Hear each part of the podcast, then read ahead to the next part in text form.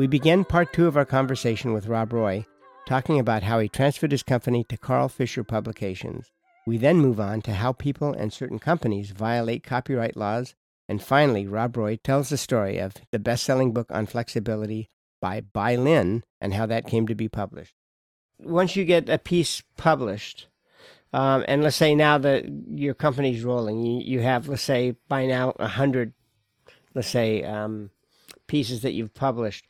Um, how how would you go about selling your books? I mean, you have your website. That's a big help in selling books. Ad, you, did you do advertisements? I tried doing advertisements in the beginning, and uh, by my estimation, I mean, I spent some money on them, and it was all a waste of time. Um, the biggest thing that helped me was that uh, to get Carl Fischer to be my exclusive distributor, that that was that was important. And how did you do that? I followed along on the heels of Raynor Carroll, the timpanist and percussionist oh, yeah, uh-huh. with the Philharmonic, and he had developed a little publishing company of his own called Batterie Music, and um, he had oh, maybe a dozen titles or something, and they're all his music. He didn't have any of the spreadsheet stuff of anybody else's. Uh, but he he wanted to. He didn't want to sit around filling orders and stuff, and that was not his thing. So he, from the beginning, wanted to find some outlet that would be his exclusive distributor. And uh, he he did the legwork and came up with Carl Fischer. And then one time when we were, the orchestra was in New York, and I went over to, to Carl Fischer with, with Raynor because he was going to talk to them about what they were doing. And uh, Lauren Keiser, who was the president at that time, asked me about my stuff, and I said, "Well, yeah, I'm I'm not quite quite ready." He said, "That's fine." He said, "Whenever you're ready, give me a call." Boy, that's nice. Yeah, and he just it wasn't so much a compliment as just a uh, he knew from experience that you can't pull somebody along on that trail until they're ready. You can't you can't do that. It's just like you can't push a rope. I love that uh, analogy. And he, uh, when I was ready, then they said, "Oh yeah, sure, fine, let's go." And that that was a big help because then it got into their their catalog, and they would take care of supplying dealers with the music. And so the only thing I sold off my website was to individuals. And how, let's say percentage wise, how much would you would be sold to dealers by Carl Fischer, and how much would you sell off of your website? Uh, near the beginning, it was about uh, one third Fischer, two thirds me and by the end of it, at last summer, it was like pretty much equal. Mm-hmm. Okay, so you actually yeah. did quite a bit off of your website then. Yeah, yeah, it was uh, it was pretty busy. I mean, I was at the post office almost every day. Wow. So that's that actually consumed a fair amount of your time then. It did. And that's since I sold the company and I don't have to do that. I mean, I have two or three, four guys that are self-published whose music I still sell uh, through Glen Lyon Books um, on my website. But I, that's you know, I go to the post office once every two weeks now, not every day, and uh, and I like that. I mean, it was it was fun. It was great. I got out and I didn't. Uh, I always enjoyed talking to the guys at the post office. but I didn't need to do that anymore. I mean, it was like, wow. When I finally was able to let that go and let that down, and Sonia Kim, the CEO of Carl Fischer, says, We just want you to be able to write, play, do what you want, and we'll take care of all that other stuff. Boy, that's nice to have somebody say that. Oh, absolutely. And they still want me to you know, sort of if I come across something that I think is very cool, let them uh, let them look at it. Mm-hmm. And so I can I can pretend I can prepare stuff and send it in. It's print ready. um, and they they can go thumbs up or down, and I don't care. Wow, terrific! Did you use social media much to try and publicize your works? I had a web page, a Facebook page for Balquhidder Music. Uh, never really went very far. I didn't spend a lot of time on it, and um, some stuff on Facebook. But you know, you're getting into a whole different profession of promotion and and all of that. And I really am not interested. It just doesn't float my boat. I don't don't enjoy doing it, and so so basically, I didn't. I tried to do, and I when I paid some more attention to what was what was what on Facebook or something, yeah, I saw some results. And I ended up you know, amassing a, uh, a mailing list of over 900 people. I still I still owe them something else from last time I sent out a, a mass mailing to bother anybody was probably six months ago. But um, that's about it. It's basically word of mouth. And, well, it's funny. You know, one of the other books that I market or that I provide are the Cichowicz which are, books. Yeah, which are also yeah. great. I was going to ask you about that. Yeah. I just helped Michael do that. I helped him. Uh, I think it was Jay in Connecticut. Oh, Jay all, Lishman. Yeah, yeah. He did all he did all the copy work, and then I took it and sort of pushed it around here and there, and and all that, and uh, helped Michael produce the things and get get them print ready and all that stuff, and then introduce them to a printing company in Pennsylvania that he uses now. So in in uh, regard or in payment for that, uh, he let me be one of his distributors. So I take a little cut from each one of his sales that goes through my place. And and uh, what was the other thing? Oh yeah, I guess it was last last year or somebody. He said, "Oh, you know what? I was talking to somebody in Arizona, and he was asking me about how these how how I did these books." And he said, and I told him that uh, that Robert McGregor helped helped me do a lot of that stuff. And he said, uh, who? And Michael said, you know, the trumpet player. He was with the L.A. Phil. Oh no, you mean a publisher? uh huh. And that's when I realized the door had turned. Yeah, yeah, yeah. So, so now I've retired from two careers now. Well, you know, one aspect of, of money uh, that I know we've talked about it, and I've talked to uh, some other publishers as well. Um, Editions BIM, Jean Pierre Mathez told me that they lose about 40% of their profit due to piracy and photocopying. Um, and I know that you've written some very strong letters to certain people who put things out, I guess, on I don't know where they put them out, but but for free and where they just give them to, to people. And and there, I've I've seen some cases where they honestly don't know that they're committing fraud. You know that they're they're cheating somebody. They're just trying to be helpful. But I think an awful lot of people, and there's a one side I think right that that's really just almost like criminal activity. Yeah, we don't even want to mention that name. Okay. Yeah, because that just draws more attention to them. Yeah. Um, yes, and the ones that I've first of all, yeah, he's probably right, but that ruins my day. So I don't read that news. Yeah. There's almost nothing I could do to stop that. And it just is discouraging. But I will say that I think it was more prevalent 15, 20 years ago. And the, the couple people that you mentioned that I've contacted that had uploaded stuff to that unmentionable site. And then I found them on Facebook and contact and said, "Why did you do that stuff?" You're right. It turned out they hadn't a clue that that was illegal or unethical or uh, impolite. They didn't know, so they they took it down immediately. But a lot of times people do. Now there's there's a site that I know the guy who has over well over a thousand titles in Canada. He does most of his sales by PDF files. And I asked him one time, I said, But aren't you, you know, concerned about it? I mean, that's so easy to just copy them and throw them around. So, well, he says, that's going to happen, but not for most people. I think people do like to get the real McCoy. Oh, I remember when Mike Cichowicz first came out with the Long Tones book, and I had it in my uh, table uh, in the Minneapolis ITG.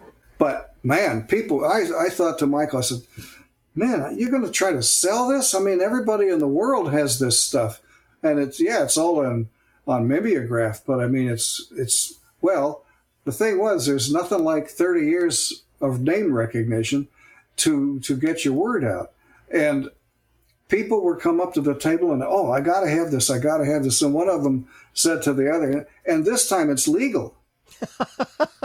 oh, that's great. Okay. It was great. I yeah. thought, damn, that's very good. Yeah. That's that's they're concerned for that. And um, so and I think that while it is still going on, I don't know about JP's estimate of 40%. I, I have never looked into it that much. Uh, I do know that uh, that one site that we talked about that where people will upload stuff and the site says, "Oh, we're very concerned. We're very concerned about you know uh, copyright infringement and yada yada." And if um, if you see something up here that belongs to you, you know, you, you just write to us, and we'll have we'll get it taken down. Yeah, well, you write to them, and you have about five pages of stuff that you have to fill out to prove that you are the copyright owner of that work. And if you fill that all out, then yeah, they'll take it down. But they won't look at it coming in to see if it's already copyrighted. And they will do something like uh, a very well known book of mine that comes in that was up there all kinds of people have this book. La da da da. Did they ever take take the time to look? No. They'll take the time to review your complaint, but they won't take the time to prevent it in the first place. And I know a big publisher, their their uh, copyright guy told me one time that oh yeah, in the last two months I've had to fill out 600 forms for that place. Oh that seems criminal. It seems like like they should be able to have some sort of legal action against them. They can't because of the uh, 1995 uh, Millennial Digital Act or something. That was when, um, well, never mind when or what, but there was a loophole in there, and uh, some people with money got that loophole stuck in there where they're not responsible for coming in. You know, that's like like just like uh, who was the person recently? No reasonable person would have concluded that what I said was the actual truth. Yeah, yeah, that's right. Yeah. Uh huh. Yeah, it's that kind of thing. So that you know, if you enjoy music, that can wreck your day. Yeah, for sure. For it's, sure. That's that's that's another world of uh, that we don't need that kind of discouragement. We got enough problems, you know. So, and I think that most people, most people really, uh, if you teach them about it, and if, if all the teachers show their students what's what about it, that will help. Yeah, and and for sure, people who are listening, especially teachers, please don't photocopy music and give it to your students because you're really, really hurting uh, the music publishers. And and music publishers, a lot of them are really fighting just to stay solvent. And if you do that, that's that's really hurting hurting them greatly. Oh, it does. It's a it's it's a uh, it's very problematic. And the thing is, it's if if people do that, they're just going to discourage you from from doing anything. Yeah. Well, you have a couple of books that are are I think your biggest sellers, um, and I I don't know if this is one of your biggest sellers, but I sure think it's a great book. Is the uh, Concone Belcanto book? Yeah. Uh, the John, um, is it Korak? Um, yes. Uh-huh. That's a wonderful book. And also yeah. the, the Bai Lin flexibilities. Is that maybe your most popular book? those two are the those you really hit them. I hit them. Although the, you um, you conflated two books of Korak's, the the Concone Complete Solfeggi, uh-huh. yeah, and there's there's the Bai Lin book, which and uh, then John had another book by a variety of vocal teachers called bel canto studies. Oh, that yes, right. Okay, I yeah. know that one as well. Right, right. Yeah, right. Exactly. And uh, yeah, the Concone and the Bai Lin are absolutely yeah far and away the best sellers. How did you get the Bai Lin book? How did do you know him? Boyd Hood brought it to me. Oh, okay. Yeah, Boyd was uh, a teacher from a, a, Chinese fellow that I taught for a little while, and then he went to USC and spent some time with Boyd, and uh, took Boyd over to China to do some master classes and stuff, and he introduced him to his teacher Bai Lin, and Bai Lin gave him this uh, some manuscript of these lip slurs, and Boyd brought them back and gave them to me and said, "You think these might be useful?" And I said, "Yeah, I think that would be really good." And give me his address, and we'll I'll get him started up. Now that's here you run into uh, the A and the B. The other side of the door was that it was a then particularly sensitive time when we talk about disregard for copyright. Mm-hmm. I probably sent some comp copies, but I never sold, never sold any Bai book to anyone in China. Yeah, I've heard that China is awful with that. But they don't see it that way you you know you have to understand they for 70 years they lived in a communist setup where anybody that produced something that was for the people. It was spread around you know? And um, at a much later itg conference when i saw our chinese friend again and i said yeah you know i've often wondered whatever happened to Bai, Lin's book in China? And he said, huh? He says, well, everyone has it. And I said, well, uh, they didn't buy it from me, and I'm the only source. Uh, maybe, maybe it was some dealer in Germany. I said, no, that doesn't float. I'm sorry. So it was kind of like, okay, I mean, Bai Lin himself if you were going to sell the book under the same system and the same tradition that we have here, if you were going to sell that to the Chinese population, he could make a lot of money. So, but basically, I think he wasn't concerned about that. And so, probably in his eyes, I shouldn't complain. He's given me the gift to be able to sell it to the Western nations and and take a little bit of profit and send money to him for sure. And the rest of it is just like, well, it doesn't add up, and that's okay. Cosway and I met Lin. They had come here, uh, and I think Boyd invited him over and stuff, and and we had a he he hosted a incredible Chinese meal at uh, over in Monterey Park that was oh, wow. out of sight. Uh-huh. Yeah, so, um, yeah, and he's still alive. I've still been, I now it's up to Carl Fischer to send him his monies. But, uh, yeah, that was, that was a nice, a nice thing. And I also had from him a, a brass quintet that he'd written, kind of a hitty up gallop sort of thing, which I never got around to doing.